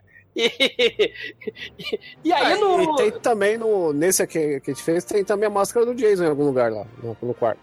E lá no Pânico, eles vão decidir qual o filme, né, que os jovenzinhos da orgia frenética vão ver, né? Ah, não, vamos ver Evil Dead? Ah, não, vamos ver Evil Dead, não. E aí eles vão escolher assistir o Halloween do João Carpinteiro. Então, ou seja, é uma briguinha ao longo de décadas entre o Wes Craven e o Sam Raimi, né? Um fica botando no filme do outro referências à obra de cada um, né? É foda. E no final das contas, né, a Nancy, ela acorda, né? Ela não deu certo o sonho e a Nancy, ela acorda e fica desesperada e fala pro Johnny Depp e ela saírem correndo e irem para o 13º distrito, porque afinal de contas, o Fred Krueger, ele vai matar o Rob Roça, ele vai matar o Rod, porque o Fred Krueger, ele parece o T-1000 do Exterminador do Futuro 2, né? Do julgamento final, né? O Fred Krueger e o T-1000, eles conseguem passar por trás das grades, né? E aí, meu Deus, o Fred Krueger fez uma Teresa de lençol. E aí a Teresa do lençol vira uma cobra do mal. E a cobra do mal vai se enrolando no pescoço do do Rob Roça, né? Enquanto o Rob Roça tá dormindo, e aí fudeu, né? Salvaram o Rob Roça, mas o Fred Krueger enforca ele, e o Fred Krueger vira transforma o Rob Roça num cadáver morto, enforcado, né? Muito foda. Aí já corta e eles vão pro funeral aí do Rob Roça, traficante, meliante, cara do mal, né? A amiga dela, que era amiga mesmo, ela não foi no velório, né? Mas o cara que ela odiava, arrombadaça, ela tá lá, né? Ô, tadinho, ele morreu, né? Essa parte realmente foi meio over do filme, né? Falha de roteiro aí, de coerência, mas já segue pela atormentada, querendo dormir, e aí a mãe dela, entra aí no carro que eu vou te levar pro esquema da hora. E o pai, onde você vai levar ela? Pode deixar que eu sei o que eu tô fazendo. E ela leva ela pra uma clínica do sono, né? Que geralmente faz exame pra galera que ronca muito, mas no caso dela é distúrbio, um semi-manicômio, porque vão encher ela. É a clínica pro Demetrius, né, o Shinkoi? Isso. Aliás, uma grande curiosidade dessa clínica, né? É que o médico dessa clínica é ninguém menos que o Roger Rabbit, né? E outra curiosidade é que a galera da clínica enfia eletrodo na testa dela, mas também enfia eletrodo no queixo dela, né? Por algum motivo. Sei lá, é bruxismo? Não sei. Não, né? Ela tava com umas espinhas e foi só pra disfarçar. Ah! E aqui a gente tem um computador lá com nem DOS ainda era um Commodore lá, sei lá das quantas, com um monte de número. O cara fala, ó, se passar do 7, ela tá no pesadelo, hein? Aí ela tá lá dormindo e de repente passa do 29. Eita porra! Exatamente. Eu não sei o que tá acontecendo. Aí ela... Eles vão lá acordar ela, tremuchar ela. Aí ela vai, estou com um cabelo branco. Tem uma coisa aqui no meu cu, o que é? Pá! Ela arranca o chapéu do Fred Krueger. Eita, nós não, você tirou esse chapéu, essa menina é mágica, Copperfielda. Cara, a galera caga miseravelmente pro fato dela ter materializado do nada um chapéu do Fred Krueger. A garota, ela tava desacordada, né? E aí ela materializa com o poder da mente dela o chapéu do Fred Krueger. A galera carga miseravelmente pra isso, né, cara? E o fato dela ter ficado com cabelo branco também. Sim, o momento onde realidade e mundo dos sonhos se mistura, os adultos incompetentes desse filme, eles têm vários momentos que eles cagam pra essa quebra de lógica da física, né? E esse é um dos momentos. E é bizarro que esse é o único sonho que não passa, né? É o sonho que, ela sonhou. Aí não tem a dramatização do sonho. É, porque a gente tá vendo o mundo real, né? Tá vendo o ponto de vista aí dos adultos, que ela tá dormindo e começa a se contorcer, e aí são pesadelos, e será que acontece outra realidade, tipo Cronenberg, né? Tipo o Existence, tipo o Videodrome, né? Será que é uma realidade virtual do mal, né? Ou será que é... que ela é maluca, tipo o Michael Myers? Será que ela é maluca, tipo a Regan do Exorcista? E é importante a gente dizer também que além do chapéu e além do cabelo branco, ela sai da clínica com uma ferida no braço do Fred, porque o Fred nesse pesadelo aí não mostra, né, mas... a gente percebe que tem mais um corte no braço dela. Então a parada já tá ficando muito séria mesmo. E a mamãe, super compreensiva, porém incompetente da Nancy, né? Ela é alcoólatra, ela bebe vodka, né? E fala, não, filhinha, larga esse café, né? Você precisa dormir. Não, eu não posso dormir, você viu o que aconteceu? Eu materializo os chapéus enquanto eu durmo, meu Fred Krueger. Aí a mamãe, não, filha, durma. E o bacana é que o Wes Craven coloca pela casa detalhes, né? Na decoração da casa, né? Você tem um retrato do Don Quixote ali, né? Vocês lembram do Don Quixote, né? Ele era um cavaleiro medieval que queria... ele confundia a realidade com ficção. Ele achava que os moinhos de vento eram seres monstruosos do mal, né? Então ele queria lutar contra os moinhos de vento, né? E filha, durma! Ela, não! Olha esse chapéu aqui! Convenientemente tá bordado o nome do Fred Krueger. Aí a mamãe, Fred Krueger? Mamãe, você sabe quem ele é, mamãe? Você sabia de alguma coisa e não me contou? Aí a mamãe, né, manda a Nancy dormir, né? Dá um tapa na cara da Nancy, velho. Dá porrada na cara dela. Momento novela mexicana. Ela pega a cachaça da mãe, joga no chão. Essa porra do caralho, tá fugindo dos seus problemas. E aí ela vai, quebra a garrafa e joga o chapéu e fala, vou sair dessa porra, vai se fuder, vou comer um hambúrguer, né? Exatamente. Ela sai, o Johnny Depp tem dois amigos que já morreram, mas ele fala assim, quando eu não durmo, eu tenho que comer, né? O Johnny Depp praticamente é o Demetrius, porque o Demetrius ou dorme ou come. Aliás, o Demetrius tá dormindo agora, né? Tá. Demetrius, acorda? Tá aqui, cara. Acho que é espasmo, hein? Acho que ele tá naquele entressono lá no chego. Tá no R.E.M., hein? R.E.M., cara. Yeah. Losing my religion. It stands off the road, as you know as it. You know it. Né? Mas uma coisa interessante aí é o choque de gerações, né? A mamãe, a filhinha, toma o leitinho quente, né? Aí ela, não, eu quero café. A gente associa o leite à infância, à questão da mãe, né? O leite materno, né? Mas o café é a bebida das altas horas do Fala Garota, do Sérgio Grosman. Né? E o café com cachaça é o quê? Que é o que a mãe dela toma.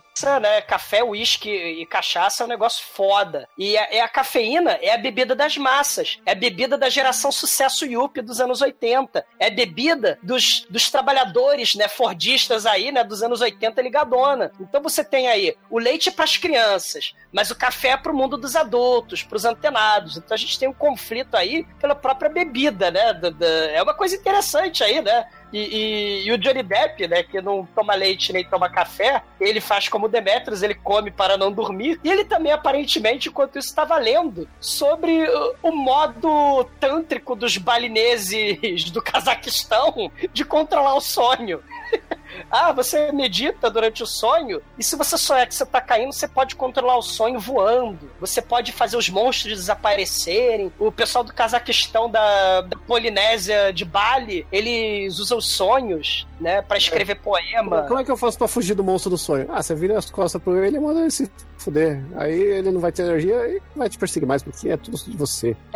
Tipo, a ideia... do nada, Johnny Depp dá a solução do problema, né? É a ideia Babadook, né? Se vocês lembrarem do Babadook também, que é um monstro dos sonhos, dos pesadelos, que tem garras compridas e um chapéu do mal.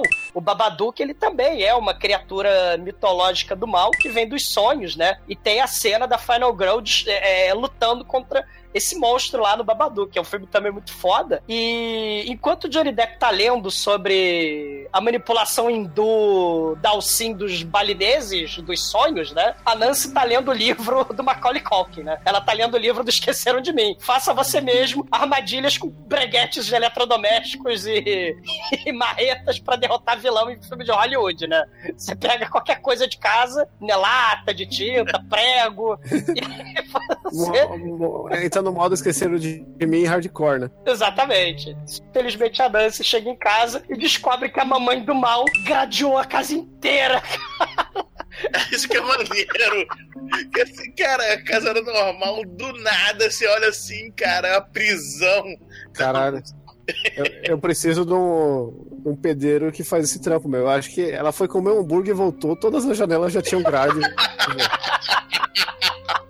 Cara, isso lembra quando eu e o Douglas a gente brigava com a nossa mãe, a gente voltava e a casa tava com outra chave, né? A gente não podia entrar.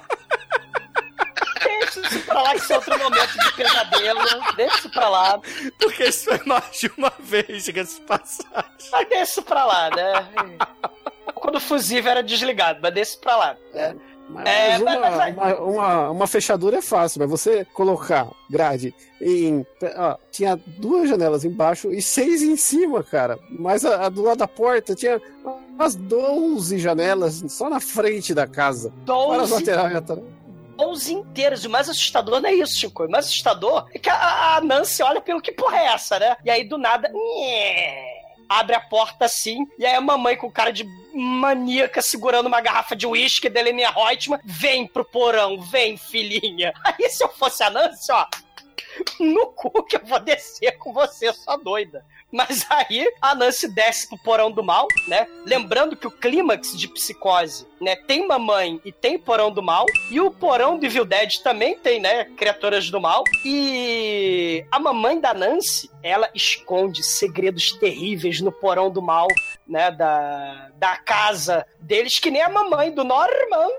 Você tem aí, ó, vários elementos aí unidos, né, do subgênero slasher, né? A mamãe do mal, o porão do mal, um segredo terrível, né, dentro do porão do mal, né? E o segredo terrível é que a mamãe guarda as garras do pedófilo serial killer, que a mamãe e todos os papais, né, de Elm Street se juntaram e tacaram fogo no Fred Krueger, cara, que era um serial killer pedófilo que matou 20 criancinhas em Elm Street, né, cara? Pois é. A parada é a seguinte, ouvintes. Em Elm Street, a gente tinha um zelador de colégio, do Junior High, que vai lá, pega 20 criancinhas, mata, estupra, sei lá o que ele faz, e eventualmente ele é preso. Aí a parada vai pras manchetes, é um negócio que, pô, deixa juiz famoso, deixa promotor famoso e tal. O cara é condenado, mas o juiz aparentemente, olha só, cara, mas o juiz aparentemente tava lá fazendo hang-loose e tirando foto pros repórteres e esqueceu de assinar a condenação. Aí, porra, o Fred Krueger é solto. Porra! Quem é?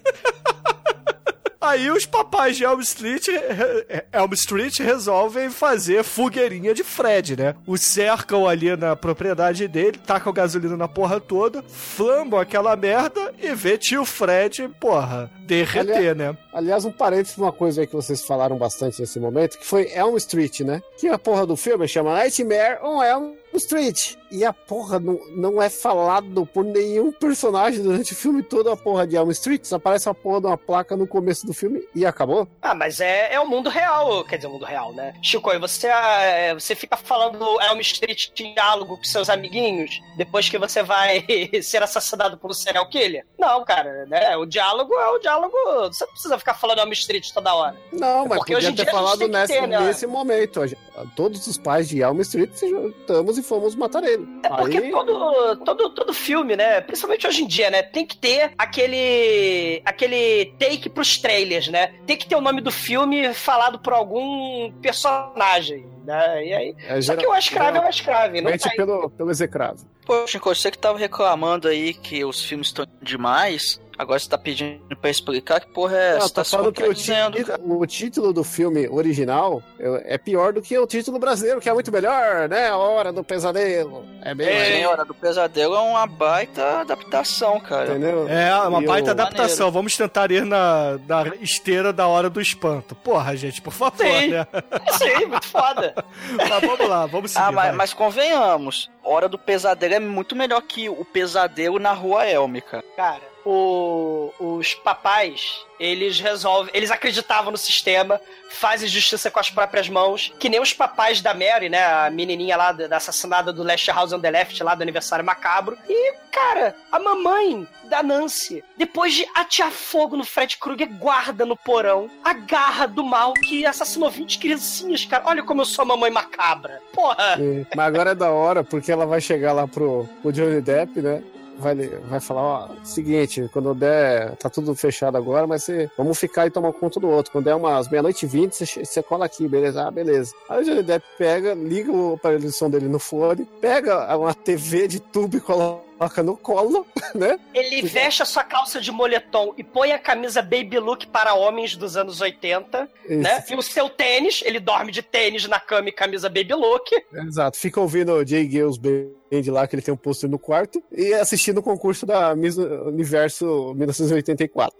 E a mamãe dele, ó, que bonitinho, né? Mamãe Ferris Bueller, né? Cara, não, pera aí, olha só. Essa cena é a parada meio bizarra e nonsense, porque a mamãe entra no quarto do Johnny Depp, acorda o Johnny Depp pra falar assim, filho, você tem que dormir, tá bom?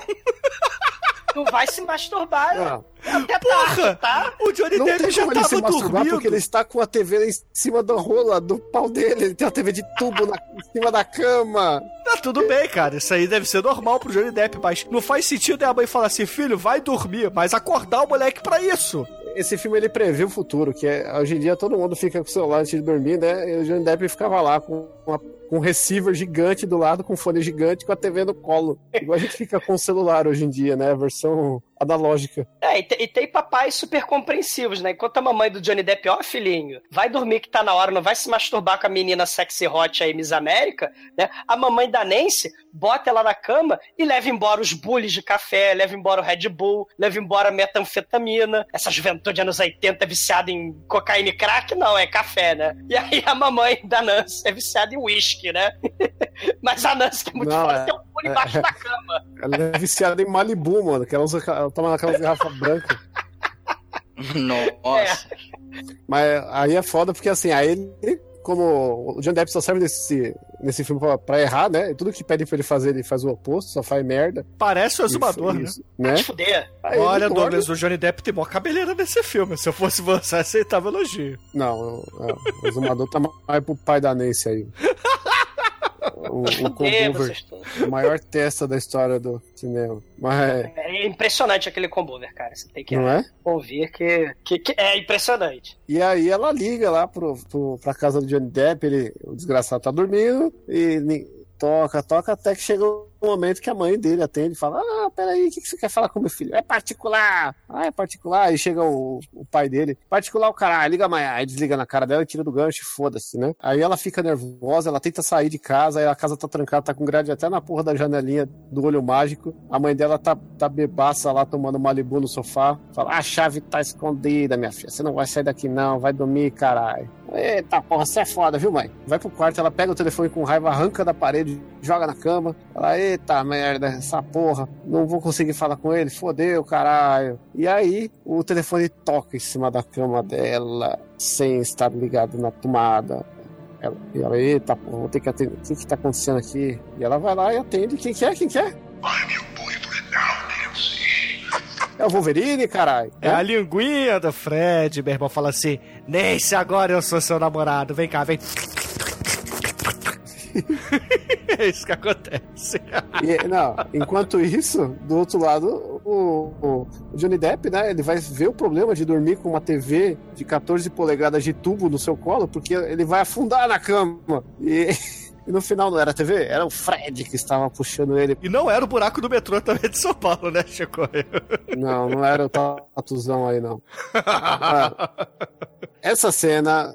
Agora, parando de zoeira, é muito foda. É uma das cenas mais icônicas da história do cinema, porque o Johnny Depp morre, cara. É o mais importante desse filme, é isso. A cama faz um buraco e sai um vulcão de sangue. E é sangue pra todo lado do quarto. E é tudo efeito prático. E é um efeito prático que você olha pra essa porra e fica: caralho, como é que eles fizeram isso, mano? Dá um efeito maneiro. E quando o vulcão de sangue tá jorrando, o sangue fica todo no teto, assim, como se fizesse um rio de sangue, só que no teto. O cara tá caindo de cabeça pra baixo. Enfim, é um efeito simples, mas ficou muito foda. Quanto sangue cabe num Johnny Depp só, né? É um caminhão de sangue do elevador do iluminado, vaza sangue pelo teto até o primeiro andar da casa, e aí chega a polícia, tem um balde na sala, porque tá tendo goteira de sangue de Johnny Depp na sala. E, porra, a mãe, né, fica triste, melancólica: quem cagou a minha sala com Johnny Depp, né? Assim, ninguém passando rodo, porque tem sangue a todo lado. Na merda, né? É a cena megalovax foda, né?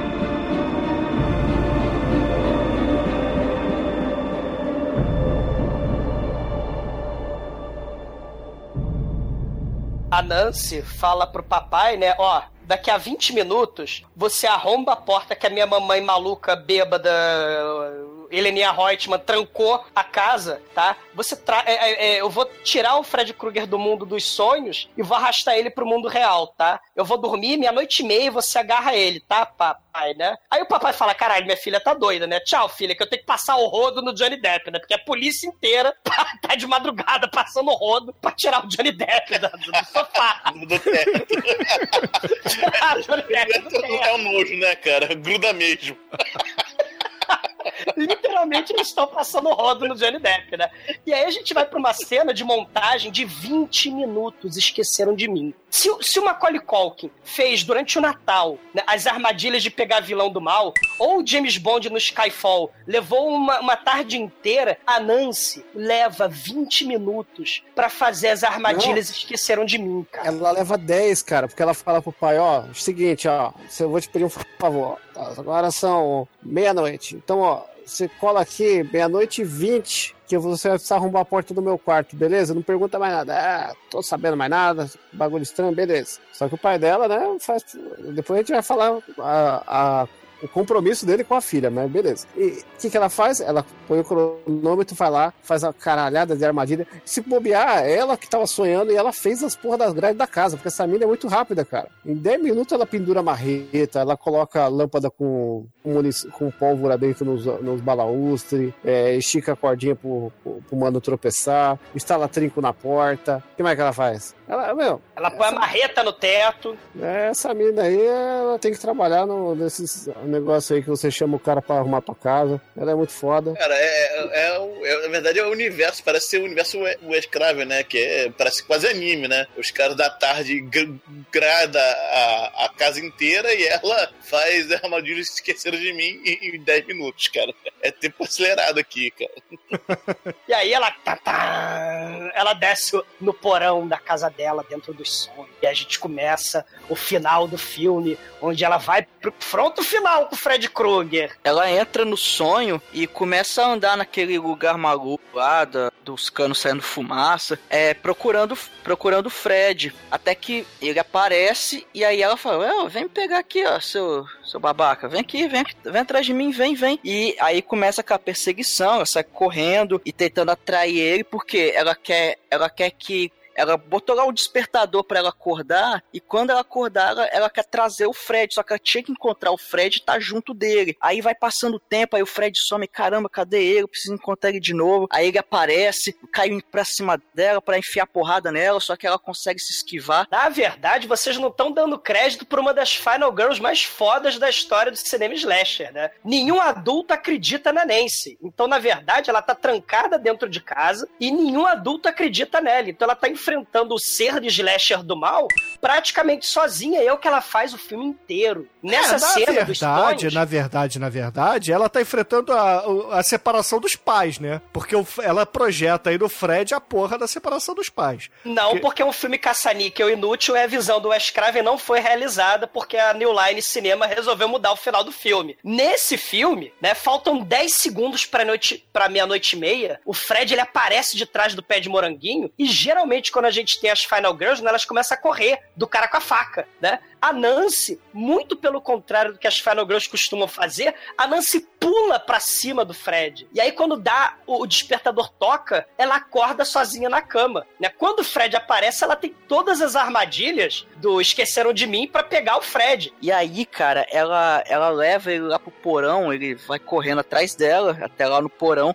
Ela simplesmente mata ele do jeito que os papais de família mataram ele da primeira vez. Ela taca gasolina em cima dele, joga o fósforo, cara. E aí ele sai correndo lá, pegando fogo. Aí, meu Deus, será que eu matei ele? Só que tem uma parada aí, Albate, que é importante a gente dizer, que o papai dela tinha falado por um candango assim, vigia ali a casa da minha filha e se tiver alguma coisa estranha fora do normal, você me chama, né? Aí a gente tem, primeiro, a Nancy trancando o Fred Krueger, começando a bater lá na janela, falando assim, ô, seu policial, chama meu pai aí, por favor. Isso não é o suficiente. Aí ela desce, arrebenta o vidro da porta dela, começa a gritar pro cara, isso também não é o suficiente pra ele chamar o policial. Aí o Fred Krueger vai acender a luz, né, cai numa das armadilhas dela e acaba estourando lá pólvora, né, porque ela tinha posto pólvora numa lâmpada, e aí, barulho de escopeta lá dentro. Isso também não é o suficiente pra chamar, né? Ela quebra a janela da portinha da porta, aí ela quebra a janela da sala, aí ela, vem aqui, caralho, aí ela vê, o cara vê ela brigando com o Fred, ele olha... Acho que o negócio aí tá ficando sério. Eu acho que agora tem alguma coisa estranha. Aí, esse cara deve ser o mais bucha da delegacia. Sabe aquele cara que sempre tá tomando pitaco? Aí, porra, cara, não faz nada direito, caralho. É muito bucha, sabe aquele cara que apanhou tanto no emprego que é inseguro? Então, assim, todo mundo já viu, né? Cara que só toma mijada e, caralho, eu acho que tá dando merda. Olha só, ela que tá quebrando janela. Acho que é. Acho que tá dando merda. Ih, caramba, tá saindo fumaça da casa. Eu acho que eu vou chamar o pai dela. E não é chamar o pai dela que tá na delegacia, que tá na puta que pariu. Não, o pai dela, ele tá na calçada, o pai dela tá na casa do outro lado da rua, né? É só falar, tio, vem cá ver essa porra, né? Não, ele fica... Sendo que o pai dela tinha se comprometido a arrombar a porta do quarto dela, meia-noite e 20, já tá em meia-noite e 35, né? E ela tá lá se fudendo, fugindo do Fred, tacando fogo no Fred, dando uma retada no estômago do Fred, estourando lâmpada do Fred e o pai dela. Essas crianças de hoje em dia são foda. E, cara, enquanto a galera tá lá descendo, arrombando a porta da casa e descendo no porão, vendo o Fred pegando fogo, a Nancy é a única que percebe as pistas discretas das pegadas flamejantes no carpete da sala. A Nancy é a única que observa as discretas pegadas flamejantes no carpete.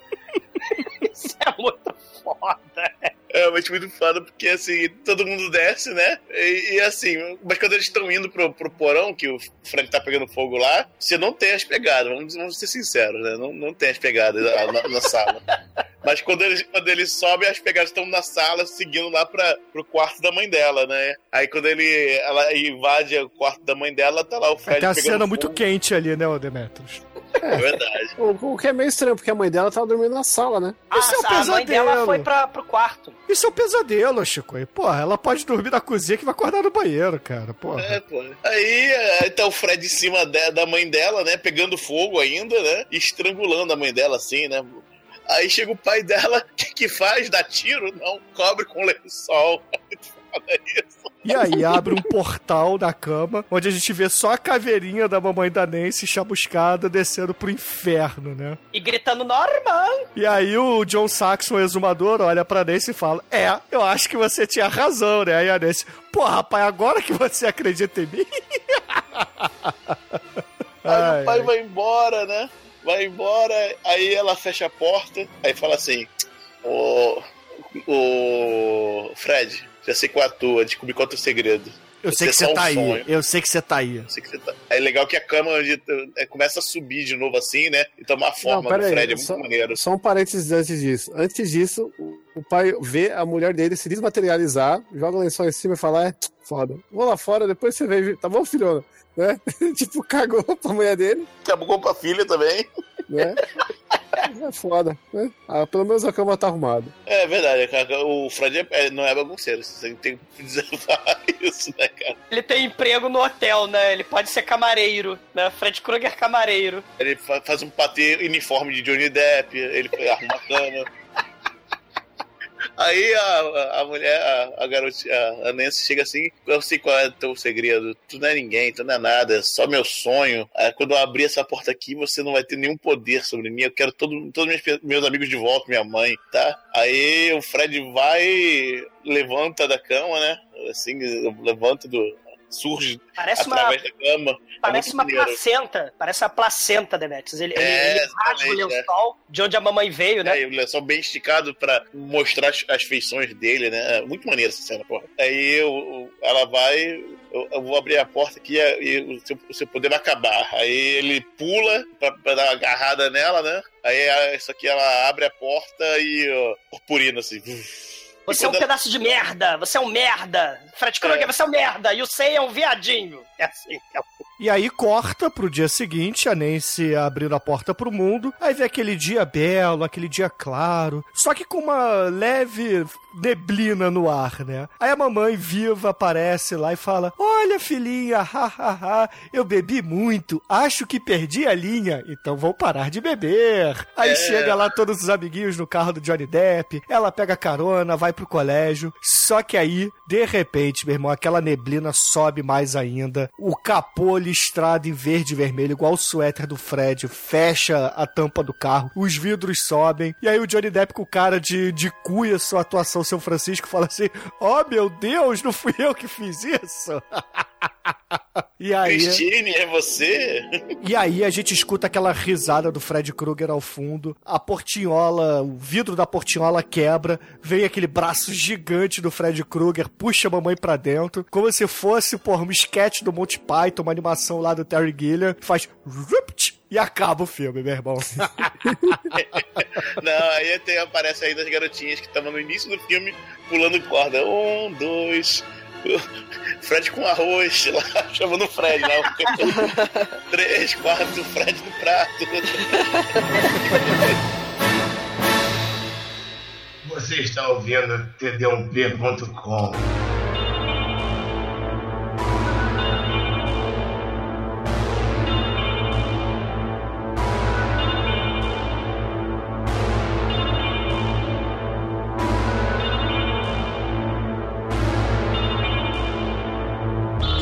Caríssimo exumador, diga para os ouvintes do podcast o que você achou da Hora do Pesadelo, sua nota e, poxa, parabéns por 7 anos de programa. Parabéns, né? Parabéns para a Escrava que é Cadáver, parabéns para o podcast que ainda não é cadáver, né?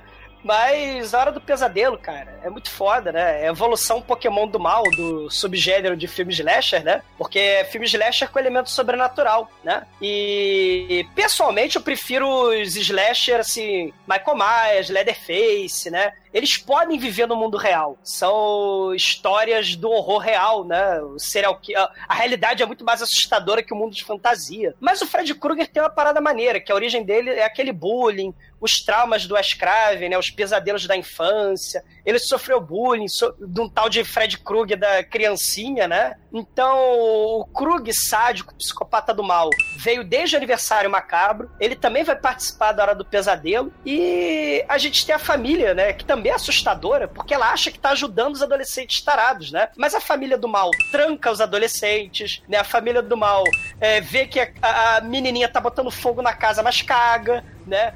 A mamãe esconde o segredo do mal que pode destruir a família toda no porão. Então, sim, são elementos, né, muito interessante que o Wes Craven usa. E são adultos da era Reagan, né, que acham que sabem o que é bom pros filhos, né? E, cara, é o Wes Craven, direção foda, efeitos sonoros foda, a música é sinistra. A gente falou pouco dos efeitos sonoros, né? A gente tem os ecos, né, de pesadelos, ecos na caldeira, a garra arranhando a parede, tudo dá nos nervos. Os efeitos especiais são simples, são espetaculares. O Fred Krueger, ele é depravado, ele é sádico, né? Ele é diferente dos outros serial killers. Ele é uma espécie de Sandman do mal, depravado. E, cara, ele vai elevar as mortes criativas repletas de gore para outro patamar. Assim, a gente vai ter no século XXI Jogos Mortais, Final Destination, né? Mas, cara... Ele faz parte da trindade que é o Fred, o Hellraiser e o Wishmaster. Sim, né? O Wes Craven fez um clássico, né? Porque dormir é uma parte necessária da vida, né? Mas imagina um slasher que tá dentro dos seus sonhos, cara, né?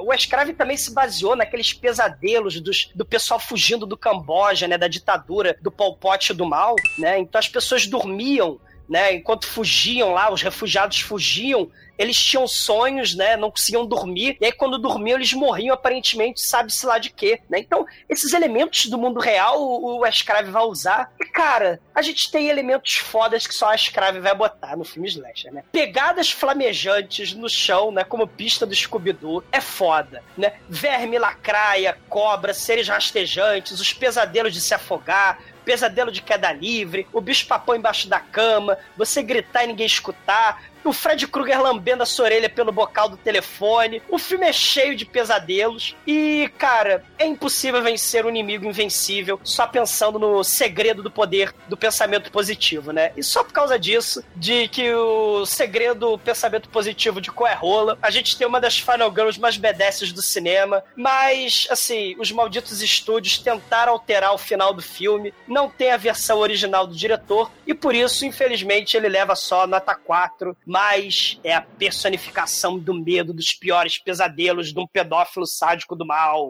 Nota 4! E agora, caríssimo Anjo Negro, sua vez! Parabéns por 7 anos de programa. Parabéns. Diga o que você achou do filme e sua nota pra ele, vai. Cara, o filme diverte pra caramba. Primeiro, o filme é bom, é divertido, é legal, o ritmo é bom. Você não sente a hora passar.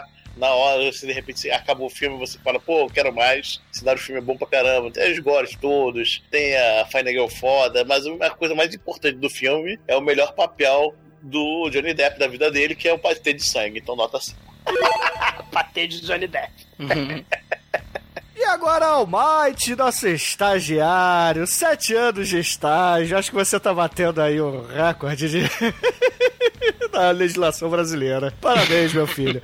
Depois você diga aí o que você achou do filme e sua nota pra ele, vai. Então, 6 anos só, mas, enfim, é tempo pra caralho. Cara, o Fred Krueger é um ícone. O filme é um clássico, né? Um dos grandes expoentes do cinema slasher. Eu gosto muito do filme, ele é divertido, ele tem, claro que tem os problemas dele, mas o cara, o filme como um todo, ele é muito bom, cara, ele funciona direitinho ali, na proposta dele. É, o Demetrius bem falou, um filme muito divertido de assistir, você não vê o tempo passar, méritos aí do Wes Craven, né, e o Fred, apesar de aparecer pouco, ele é bem marcante ali nesse primeiro filme, ele já mostra pra que veio. É um filmaço, cara, eu gosto muito, apesar dos problemas, eu vou dar nota 5 pra ele. E agora, Chicoio, vista suas calças, cara, porque estamos no meio do aniversário do podcast. Parabéns pelo programa, parabéns pelo aniversário do programa. Diga o que você achou do filme e sua nota pra ele, vai. Olha só, hein, parabéns pelo podcast. Não tô aqui desde o começo, mas eu acho, não tenho certeza, que eu já tô mais tempo que os membros original que arregaram, né? Por aí. Sim. Então, vai se fuder, Manel, né? Eu sempre. Sempre. Você adubar a nossa inimizade. E... Excelente. Cara, é Fredinho da Massa, né? Filmaço. Eu só acho que ele peca no quesito sacanagem, que tem um peitinho do escuro no meio do oceano. E isso. E, porra, é aquele negócio. Eu não posso dar 5 porque o 3 é melhor. Então é 4. E agora, caríssimos ouvintes, antes de tudo, porra, é um prazer estar aqui por 7 anos, ao longo desse tempo todo, fazendo um programa semanal que nunca falhou, cara. Toda semana tem podcast pra vocês, então, eu sei que é cansativo, mas é muito prazeroso. Tem salário. É, pra vocês, né? O Almaty recebe. O que você tá fazendo com o Almaty que a gente não sabe? Ah, cara, salário não é só dinheiro, cara. Você tem os benefícios, Almaty. Cara. Que... Mas assim, o Wes Craven não é mestre à toa, quer dizer, não era mestre à toa. Ele deixou o seu nome no cinema por vários motivos. E eu acredito que o principal seja esse filme aqui, porque ele atende a todo mundo, cara. Ele atende ao cara que só quer ver um filme slasher. Ele atende aquele cara que curte o cinema de arte, porque vai ter as interpretações de que isso é um sonho dentro do sonho, que a menina, na verdade, projeta a separação dos pais dela no Wes Craven, que ela tá mudando de cidade, ela vai ficar presa. E tudo isso tem os signos do filme. Porra, a Grade, ela ficando presa numa nova cidade, porque se mudou com a mãe, os amigos ficando pra trás, e ela explodindo falando assim, não, chega dessa porra, eu quero todo mundo de volta, entendeu? Eu quero que minha mãe pare de beber, eu quero meus amigos de volta, e, porra, eu quero que meu pai se foda porque ele não me dá atenção. E é isso tudo que acontece, né? Então, por mais que a New Line tenha feito aí um final meia boca, né, porra, um final Looney Tunes, um final Roger Rabbit, isso aqui é um clássico que não merecia continuação, deveria fechar nesse filme aqui, mas ao mesmo tempo, cara, ele é um filmaço que acabou gerando muita galhofice que a gente ama também, né? Então... Pô, mereceu continuação, mereceu 7, por isso é 7 anos de podcast, 7 para o pesadelo. Bom, enfim, eu não vou dar uma desumadora aqui e falar por 20 minutos seguidos, eu só vou dizer que minha nota é 5. E com isso, a média de A Hora do Pesadelo aqui no podcast foi 4,6, cara. Porra, que é uma excelente nota pra esse grande clássico, esse filme absoluto do Wes Craven. E, Demetrius, em ritmo de aniversário, cara, conta aí pra gente qual é a música de encerramento desses 7 anos de programa. É, cara, a gente vai encerrar de forma legal, uma música ímpar, Avenged Sevenfold, Nightmare. Caralho, bandinha de adolescente, hein, Demetrius? Que isso, excelente banda! Não, cara. Eu pensei uma excelente banda antes de falar, cara, o nome. Tradição, cara. Filme foda e banda merda, tá? Ok, ouvinte. Fiquem aí com essa banda merda de criancinha, banda de quem vê anime, Avenged Sevenfold, e até a semana que vem. Ah, que isso, excelente banda, cara. Um pouquinho melhor que o Iron Maiden, mas não muito.